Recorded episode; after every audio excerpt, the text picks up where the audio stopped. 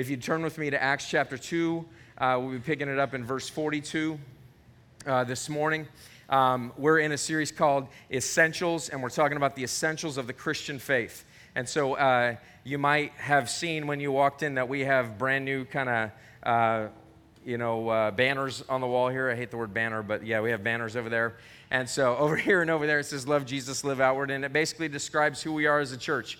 At Outward Church, we exist to make disciples who love Jesus and live outward. Love Jesus is described as people uh, who are marked by his story, uh, his people, and his rule. People who love Jesus are marked by the story of Jesus, the story of God's redemption uh, for us. People who love Jesus are marked by his people. Like the people of God have marked them indelibly, and like they are continually being marked by God's people as they serve alongside of them and so forth. But then they're also marked by the rule of Jesus. We've talked quite a bit about how uh, Jesus is our Savior, but we don't talk a lot about how Jesus is our King. And we talked about that last week. Is Jesus your King? I know he's your Savior, and you know he's your, your Savior, but is he your King? Do you live under the rule and the reign of Jesus Christ as King in his kingdom that is already but not quite yet? And so it's kind of hard to understand entirely, but Jesus is our King. That's so we've been talking about what it means to love Jesus, and we're moving on to what it means to live outward. We're moving on to what it means to, to be people who live outwardly the faith that they have as a result of being believers. Now, I, I want to tell you that this is a, a huge passion of mine when it comes to the local church. And the reason is, is because I, as a young man, when I was involved in the church and really uh, uh, coming to a point where, when I realized I wanted to be a part of full-time vocational ministry, I looked at the church and I said, I see a lot of people who are attending. I see a lot of people who are just kind of here, but I don't see their life kind of being impacted. In fact, there's a, a passage in Ephesians, and really the book of Ephesians uh, greatly, greatly impacted me. This is awful because I should have marked this in my Bible, and I'm going to, oh, there it is. There it is, two. Uh, In the book of Ephesians, chapter two, I, I remember hearing this verse over and over again. I remember hearing uh, this, "For by grace you have been saved through faith." Ephesians chapter two, verse eight. "For by grace you've been saved through faith. And this is not your own doing. It is the gift of God, not a result of works, so that no one may boast." Now, I heard that over and over and over again. And what I heard was, salvation is not by works, not by works, not by works. You cannot do enough good to make God love you. God already loves you. He went to the cross for you. That's what it is. It is not by works. But then I began to think to myself, but does God want us to do good works? I mean, I know it's by grace, but does God want us to do good works? Does God want us to be like Jesus in our world? And of course, the answer to that is absolutely yes. And what happens is this, is that oftentimes we leave off the last verse here, verse ten, which really goes alongside of this. Look at verse nine again, chapter two, verse nine. "Not a result of works, so that no one may boast." Verse ten, "For we are his workmanship." We are God's work, and we were created in Christ Jesus for good works, which God prepared beforehand that we should walk in them. So here's the thing. We don't do good works to get God. We get God in order to do good works. And sometimes at Outward Church, where we have gotten, is we have gotten these things kind of switched around a little bit, where we have put pressure on our church because we've said we are Outward Church. We must live outwardly, and that means that we've got to serve, we got to give, and we got to speak the gospel to people. And and many, many times, I think there was a sense in which where people were trying to give out of a well that had run dry. And they're trying to give, and they're trying to give, but they don't have it to give. And I don't know if you feel like that or not, but sometimes when it comes to the things that God is calling us to, and God is calling us to live for him and sacrifice for him or something like that. Or when we hear a really good sermon on giving and it makes us feel really guilty, and yet we sit there and we kind of go, but I don't want to, but I don't want to. Where do we get that passion? Where do we get the passion to be able to give to God his due because he, of what he's done for us? Where do we get that passion? So we want to get into that a little bit. We're going to be talking about giving and the idea of generosity today. And one of the most beautiful parts about teaching about giving is that it's really easy to get people to give if you can just make them feel guilty. And so, here we go. Uh, I'm not looking to make anybody feel guilty. I'll just uh, let me just confess my, my sins before you today. I had the hardest time tithing before I started a church. That's pretty bad, huh? I had the hardest time tithing. And it's because I, I couldn't get my finances together. I was a financial wreck sometimes.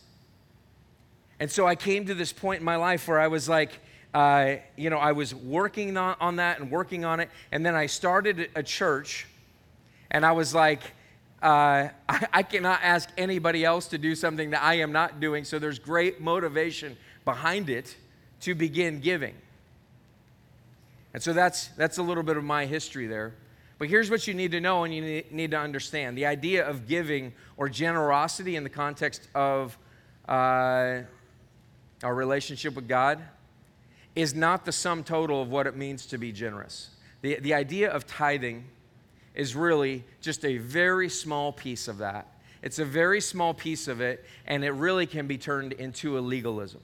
It really can be turned into a legalism. What I want to show you right now is, is a church that got it in total, in many respects. Look at Acts chapter two, verse forty-two. It says, "And they devoted themselves to the apostles' teaching and the fellowship, to the breaking of bread and the prayers.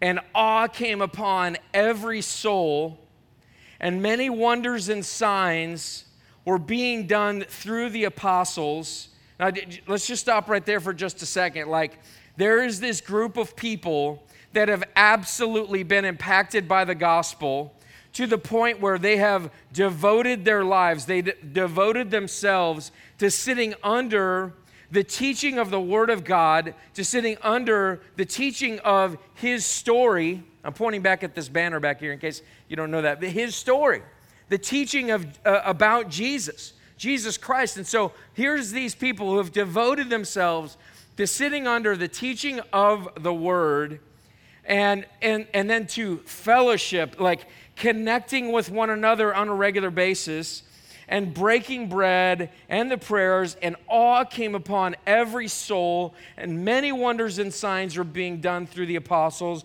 and all who believed were together and had all things in common, and they were selling their possessions and belongings and distributing the proceeds to all as any had need, and day by day attending the temple together and breaking bread in their homes. They received their food with glad and generous hearts, praising God and having favor with all the people, and the Lord added to their number day by day those who were being saved.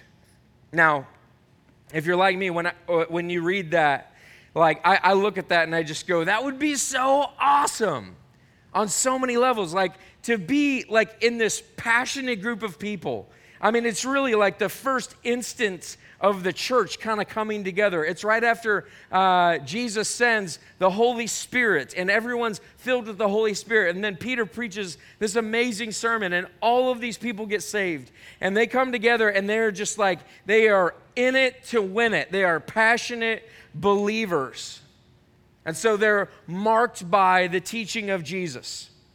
And they're involved in this fellowship. It says a little bit later in verse forty-two, this idea of fellowship, the Greek word there actually means to share with someone in something. There was this, there was this idea that they were not just under the teaching, but that there was a mutual sharing.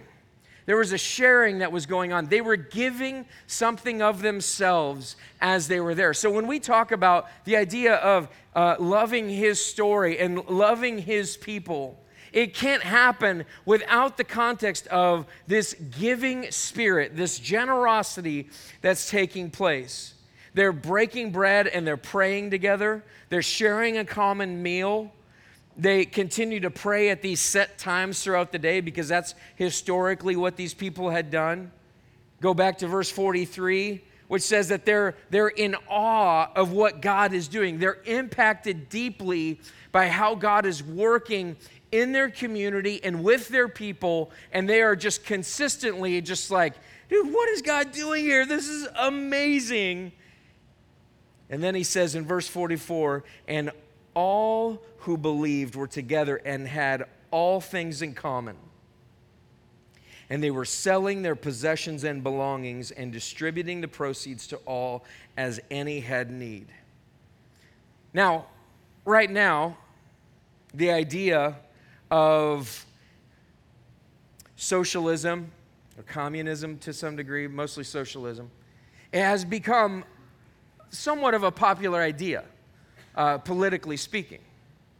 And the reason is, is because I think these people that, that support this idea come by it honestly because they look at the world and they say, you know, people who have more should give to people who have less. And the government should facilitate that. The problem with it is this, is that that is not generosity. That's not giving out of a heart that's overflowing for what they have. It is forced generosity, which is actually not generosity. So what these people, what they want, and, and, and I think that they are well-intentioned, what they want is that they see a perfect world. They see a perfect kingdom, if you will, where ultimately everyone willingly says, yes, I want to give up my possessions and my goods, and I want to give up the things that I have in order to support those in need, or just to bless somebody, just because I want to bless them. Like, they, this is what they're saying. I want that kind of place, and I want to create that right here and right now. The bad news is that Jesus is not the king of their kingdom. But the good news is this, is that Jesus promises that those of us who catch this bug, who catch this, uh, this inkling, this idea that when I come to Jesus and when I realize everything that he's done for me, then I automatically begin to want to give to others. If I've truly experienced the grace of Jesus, then I dispense with the grace that he has given me to other people. And that's what was happening in this situation. And it says, it says this, and it, ultimately what it means is this, is that their generosity, their giving to other people was voluntary and occasional. It was, it was a part of their life. It was, it was regular. I, I shouldn't say occasional. It was regular. It was voluntary and regular. And they were consistently giving out things that they had in order to support other people. And it says they continued to be devoted uh, to the temple together, attending the temple, I should say. They were breaking bread in their homes. There was this community that was happening. They were sharing their food. It says that they received their food with glad and generous hearts. And the end result of that, verse forty-seven, was that they were praising God and that they were having favor with everyone. They were praising God on a regular basis. Like, this place just sounds like La La Land, I think, in some respects. Because you just go, you know what? We leave here, church, on Sunday, and we go back to our homes, to our isolated places, to wherever we are in life. And the idea of thinking about other people on a consistent basis is just, it, I, I think it's kind of absent. It's at least absent from my mind all the time. As I've been preparing for this sermon and, and thinking about it, you know, obviously you want to apply the sermon that you're preaching to yourself. And so I began to think, like, do I think uh, about generosity? Am I thinking about regularly being generous to other people? And I can't say that I that it always is. I can't say that that's the way that it consistently is in my life. I know I love to be generous. I love it when I am generous. But am I looking for opportunities to be generous and to give to other people things that maybe they don't have because of, of not just because of this, but because the end result of this was that as they were praising God, with their finances, as they were praising God with their possessions, with their goods, with their food, with their time, that they had favor with all the people. And the Lord added to their number day by day those who were being saved. Like, this became an irresistible community. It became an irresistible community of people that that people in their city and around them and their friends just wanted to hang out with them. And so much of our world today is about separation. You can unfriend the people that are that are not in the same political uh, group as you are. And you can not hang out with the people that you really dislike. And so we can isolate ourselves. And so we kind of come to this point where we're just kind of uh, blessed in order to bless ourselves rather than blessed in order to be a blessing to the whole earth. And we, we fall out of the idea of what's taking place here. And the idea is this, is that when true generosity hits our, our hearts, when true generosity is a part of who we are, that the people around us are going to see that and to know it and to understand it as such. But instead, oftentimes we're isolated. We're isolated from our community. So let me just say a couple things real quick. What is, uh, what it isn't, what, what generosity is not, what giving is not, what, what, what this isn't. First of all, it isn't just tithing or giving ten percent of your income to the church. It's not just that. Now, that can be a piece of it, but the problem is, is that I think for many years what I did was, was like I tried to give ten percent and I didn't do it very well. But what I would see as like, okay, I'm I'm generous. I prove it by by by giving this amount of money. But the truth is that generosity hadn't hit my heart. I turned generosity into a work. I turned it into a legalism. I turned it into something that I just accomplish one time, or perhaps regularly uh, each month. And so that's what tithing can oftentimes turn into, is it just turns into legalism. It turns into this idea of, I did it and now I'm done. It would be a little bit like uh, basically saying to my wife, you know what, I told you I loved you on our, our wedding day, and that should be enough. You know, that's, that, that should be great. And because ultimately I kind of did it once, and so therefore that should kind of last forever. But what happens when the gospel hits our hearts is not just that we we give once, or maybe just once per month or something like that, but that we are changed from uh, being people who are doing, I'm do I do generosity in these couple of places, to another level, which is I I I am generous. I am being generous.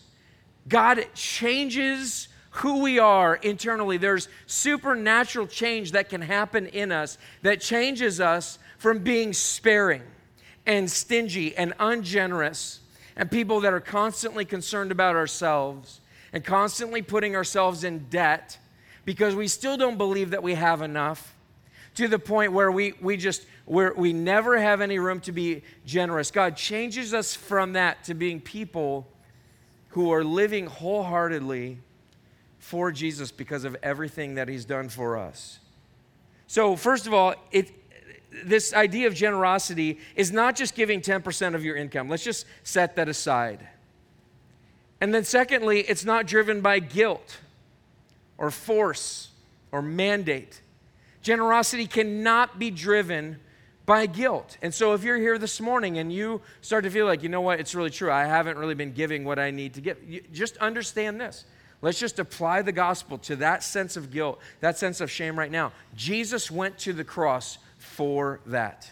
Jesus went to the cross for that. And he has absolved you of any and all sin. And he looks at you and he sees you as a perfect individual. And the truth is this, is that as if guilt persists in your life in that respect, then what you're not seeing is you're not seeing that Jesus went to the cross for you. So the first thing that we have to know is this, is that this cannot be something, generosity cannot be driven, giving cannot be driven by guilt. It cannot be driven by guilt or shame because that's not real generosity. That's being driven by force or by mandate or by my ability to make you feel more guilty, and that is not what God has uh, in store. The third thing that it is not, it is not just for some people with that gift.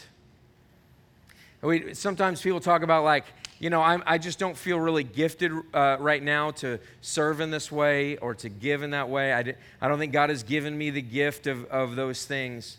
And the truth is this, is that I think that passage kind of shows us that like when people come to know Jesus and they are deeply impacted by that, that all of them were together, that all of them were passionate about being generous with each other. And so what we can say is this, is that it's not only for some people with that gift, but it's for everyone who has received the gift of eternal life in Jesus Christ, because it has impacted their life. So what is it? Generosity, what we, well, the way that we like to talk about giving, that giving and generosity should be happening in three areas. In the home, in the church, and in the city. There should be three areas where we're continually being generous with the people that are that are around us. Let me tell you about my lack of generosity in, in my home. My lack of generosity in my home extends when I am sitting on the couch and I don't get up to help, which has happened a lot, and we talk about it a lot. Like, I need to get up off the couch and I need to generously give myself to my wife and, and give myself to my kids to make myself available. See, generosity isn't just about financial or monetary or, or a property that we have, but generosity is a generosity of spirit, that I'm giving myself in my home. In the context of the marriage relationship, it is being generous with your body. It's being generous with your love, with your good words, your loving words towards your husband or towards your wife. There's a generosity of spirit that's happening with your kids, where I'm not just always working on things, which is my tendency, but that I have l- left room for generosity with my kids, for when they want to tell me a story that seems to have no point at times and just goes on for a little while. And you just go, but I'm generous. I have to be generous with my time, with my children. So generosity, if it hasn't hit your home, then what, what the problem with that is that it's not hitting really anywhere else in reality. It's got to hit to the closest people around you. So if you're generous in lots of other areas, like if you're generous in the church with your time, you're serving, serving, serving, serving, serving, and yet your spouse at home is like, hey, when the heck are you going to have time for the people that you live with? Generosity hasn't really hit your life. Something else is driving you, not the generosity of Jesus. So it's got to begin in the home, but then it needs to go into the church. That there's this idea that when we love God's people, that we're concerned for who they are and what's going on in their lives. Like, we have a concern for Jesus' church and for his people. And so what we end up doing is we end up serving them. There's times where we, because we're in community group or because we hear about something that happened, somebody had a baby or there was a death in, in the family or something like that, we bring them a meal. There's a generosity in that. And sometimes there's just people who are dealing with difficult circumstances, and we invite them over, and we're generous with them.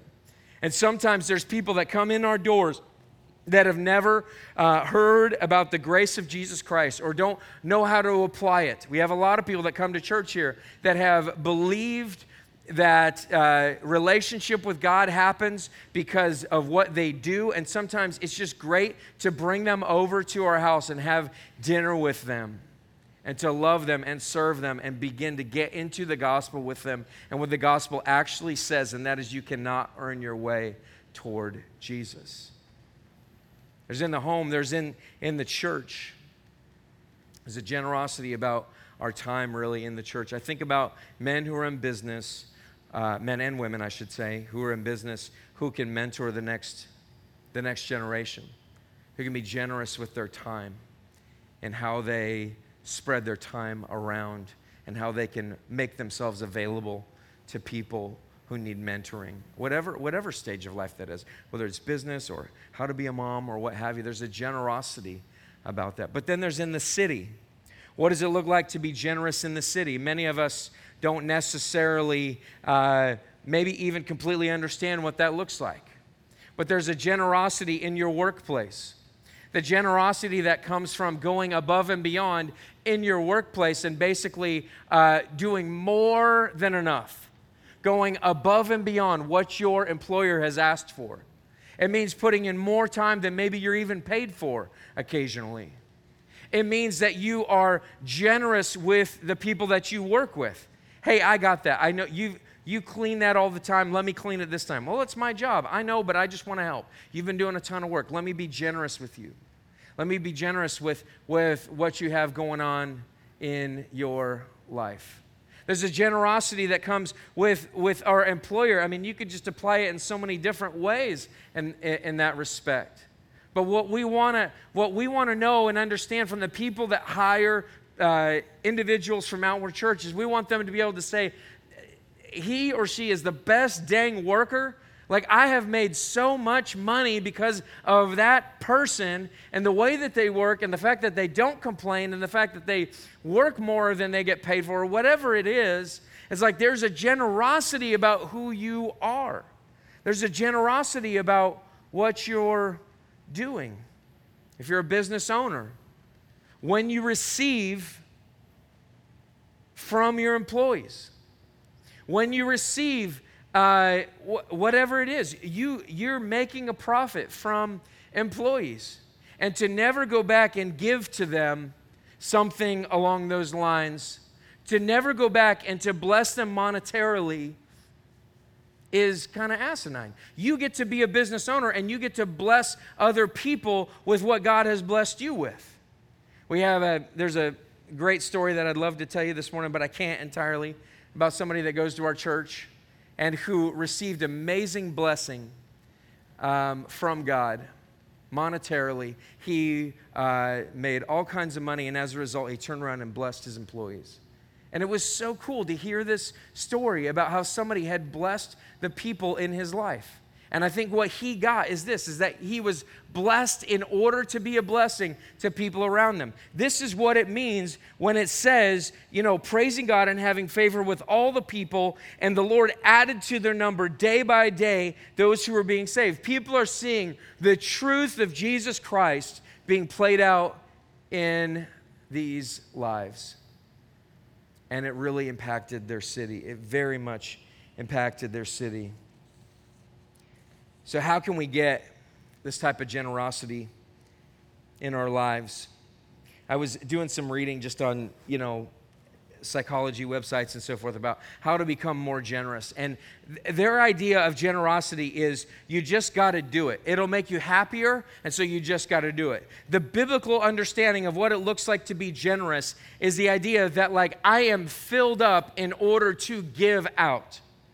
I'm not drawing from a well that is dry. I am filled up to the degree that, like, my finances and my property and my time and all of the things that I have are loosened from me because I feel so rich in Christ. So first of all, there's this amazing gratitude and people who express generosity for what God has done for them.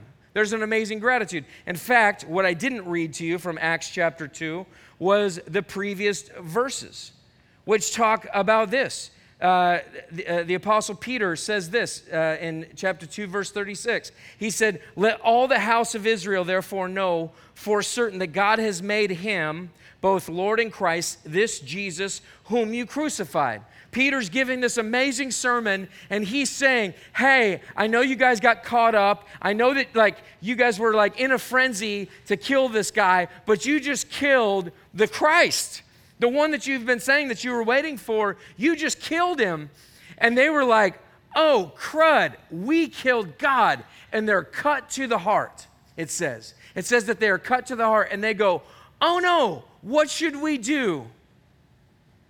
And Peter says, repent and be baptized, every one of you, for the forgiveness of your sins. And as a result, what happens is this, is that these people go, man, I've been forgiven of that. Like, I literally killed Jesus. I sat in the crowd saying, crucify him, crucify him, crucify him, or whatever it was. They feel such an absolute uh, problem in their hearts because they had killed God. And so they're acting out of gratitude. God has given me so much here. God has given me this in Jesus. And so how can I not give back? How can I not give him what is his due? Oftentimes people get so caught up not just in uh, the idea of hanging on to their possessions, but what's really driving the idea of them hanging on to their possessions is that they believe that they are the ones who affected and made the gifts that they have. They oftentimes believe that, like, you know, why should I give this back to other people? In fact, Republicans are horrible at this. Because what, what we end up saying oftentimes, if we're conservative in this room, is that we end up saying, you know what, I earned this money, you can't take it from me, and so there, that we shouldn't be doing that, we shouldn't be doing this. Now, I would agree that the government probably shouldn't be doing some of the things that it's doing, but the truth is, is that we can't fully say, like, hey, I earned this money with my gifts and with my abilities. What we have to say is that God is the giver of every good thing. James one seventeen, every good, good gift and every perfect gift is from above, coming down from the Father of lights. Like, every good gift that I have, it comes from God. And then First Corinthians four seven says this, uh, for who sees anything different in you? What do you have that you did not receive? See, part of our problem, part of the barrier to us, like, acting in gratitude is that instead of being thankful for how Jesus has saved us, like, we're sitting there asserting the reality that, like, hey, I, all these gifts, I clawed my way up this mountain. I got out of poverty uh, from my, my family, my upbringing, and so here I am. I worked myself here, and why would I give anybody anything to anybody else? And so we find ourselves not being grateful in the ways that God would call us to be grateful. But ultimately what it comes down to is this, is that how do we appreciate, how do we live in gratitude for what Jesus has done for us? Generosity thrives in the soil of gratitude. Generosity thrives in the soil of gratitude. And the question is, is that do you fertilize that soil? Do you fertilize that soil with the truth of what Jesus has done for you? It says in uh, Second Corinthians here, chapter eight, verses eight and nine. It says, I say this not as a command, but to prove by the earnestness of others that your love also is genuine.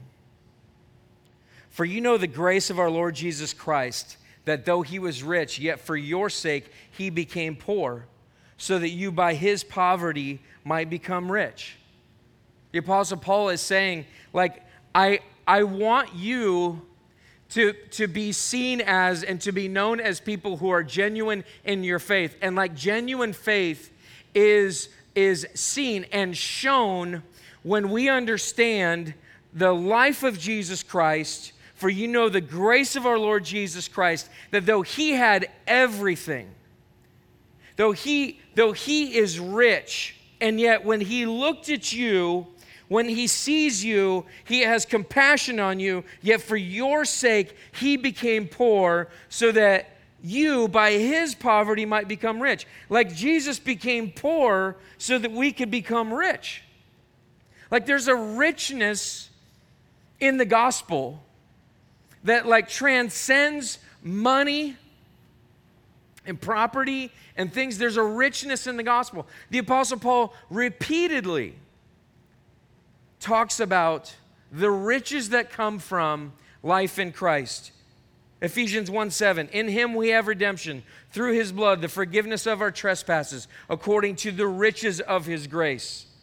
Ephesians two seven, that he might show the immeasurable riches of his grace in kindness towards us in Christ Jesus. Ephesians three eight, uh, to me, though I'm the very least of all the saints, this grace was given to preach to the Gentiles the unsearchable riches of Christ. Ephesians three sixteen, the riches of his glory. Philippians four nineteen, his riches in glory in Christ Jesus. Colossians one twenty-seven, the riches of the glory of this mystery. Colossians two two, the riches of full assurance of understanding and the knowledge of God's mystery, which is Christ. Do you see that what God wants you to understand is that, like, when generosity isn't a part of our community, what that points to is that the story of Jesus and what it has given us is nowhere near having hit our hearts. Like, we don't feel like rich people. We feel like poor people, and we say, I just want more. I just want more. I just want more. And it's evidenced by the level of debt that we have, the lack of time that we have to serve other people, because we say, I just need more, I just need more, I just need more, I just need more. But here's what Jesus did for us. He became poor so that we could become rich. He became poor so that we could become truly rich.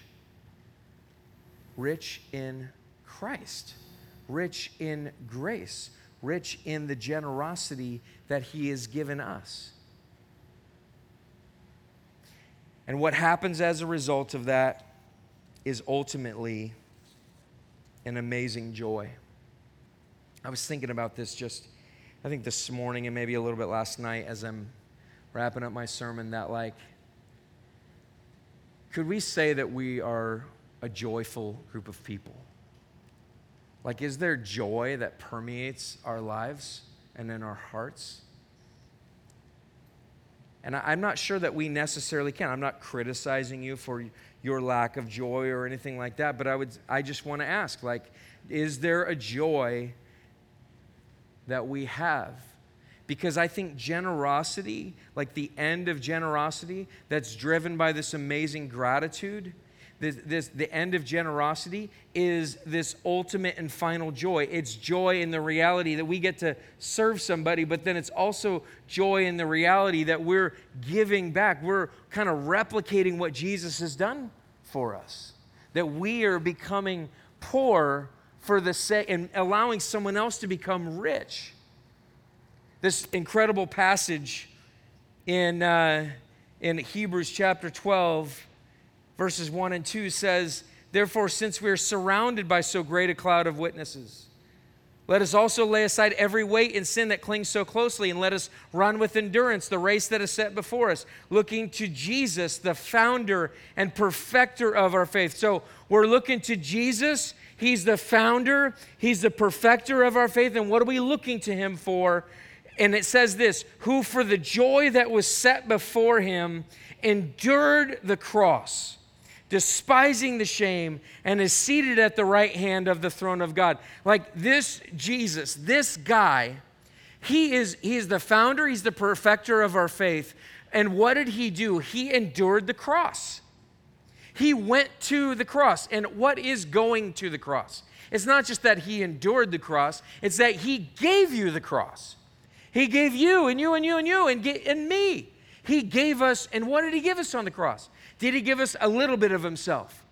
Was he sparing? Was he stingy? What, did he lack generosity? Did he say, I don't have time for that? No, he went to the cross and he endured it. But why did he endure it? But why did he endure it? Jesus endured the cross, it says, for the joy that was set before him. And it's, it's, it's one of the most beautiful statements in the scriptures. I think it's unique in some ways because it, it shows us something about Jesus, that Jesus wasn't just kind of carrying out something that like the Father told, like the Father was like, hey, I need you to go down and be crucified. And he's like, okay, all right, I'm just being obedient to the Father and I'll, and I'll go do that. And I, I think sometimes that's how I look at the gospel. But like Jesus willingly went to the cross. And when he went to the cross, it wasn't that he was just like, you know, I know that this needs to happen. I know that it was planned before the foundations of the earth. But it was like, he looked at you. And he looked at me. Undeserving schmucks. Sorry, I just called you a schmuck. I'll call myself a schmuck, right? He looked at me and, and he loved me so much. In spite of the fact that I was going to sin against him and sin against him and continue to sin against him, even after he saved me, like he was going to love me so much, and that what was going to bring him joy was that this sinner, Matt Porter, or whatever your name is, was going to be saved, was going to live eternally with him for the joy that was set before him. What's the joy? You and I are the joy. The generosity that Jesus brings to us is shown to us in the cross, and it is poured out on us as joy, and it brings Jesus joy. And the question is this, do you and I lack joy? When we think about generosity and when we th- think about giving, is the first thing that comes to our mind, ah, I need to, I really need to up my tithe. Got a raise and I need to up my tithe. Because that's not joy. That's not motivated by joy and love. It's motivated by guilt and shame. And Jesus does not motivate with guilt and shame. Jesus motivates with giving everything. Jesus motivates with joy. Won't you be like Jesus and give everything for the joy that is set before you, that you get to love people in your home, in your church, and in your city, in your job, in and around you, men and women? When I'm in our city and I meet people and I... I've tried to figure this out. Sometimes I can spot a Christian, not because they have a rip, ripped off, you know, logo from Sprite that says Spirit or, you know, something stupid like that. Sorry if you own that. That was, it's a really lame shirt. But, um, but I look at their life and I go, and I'm and I'm watching them interact with people. They're generous in spirit. And I and I want to stop him and I want to say, you're a believer, aren't you? And I've done this before. You're a believer, aren't you?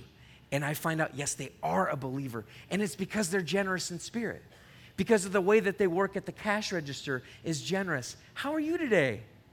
How can I help you? How can I generously give this to you? When I see a man, the way that he works with his spouse, and I see the generosity of, hon, I'll go out to the car and get the diapers. Let me go change. This is something I never did. I, I was learning from that man. Uh, I, I am very ashamed of how many times I changed diapers. The generosity that flows and the joy that we bring to people's lives because we get to be generous. Men and women, this is what we bring to our community. It's not these sullen faces of, I gotta stinking tithe. But I get to give everything to Jesus because he left it all on the cross. He gave it all. And it was for the joy set before him, which is me, which is you. And he's joyful over you. Won't you bring joy to other people motivated by the grace of Jesus Christ on the cross? Let's pray. So, Lord Jesus, this morning we're asking and praying that you would allow us to become people, if we are not already, people that are motivated by your incredible generosity on the cross. Lord, that we'd be motivated by the power that was, um, that the power that took place on the cross. That, Lord, you, you have the ability to change us. And, Lord, you promise supernatural change. versus being morally restrained. So, Lord, I pray that we would not be that, but, Lord, that we'd be supernaturally changed into generous people who love you deeply and therefore love the people around us and want to serve them and give them everything. Lord, we pray for this in, in your name. Amen.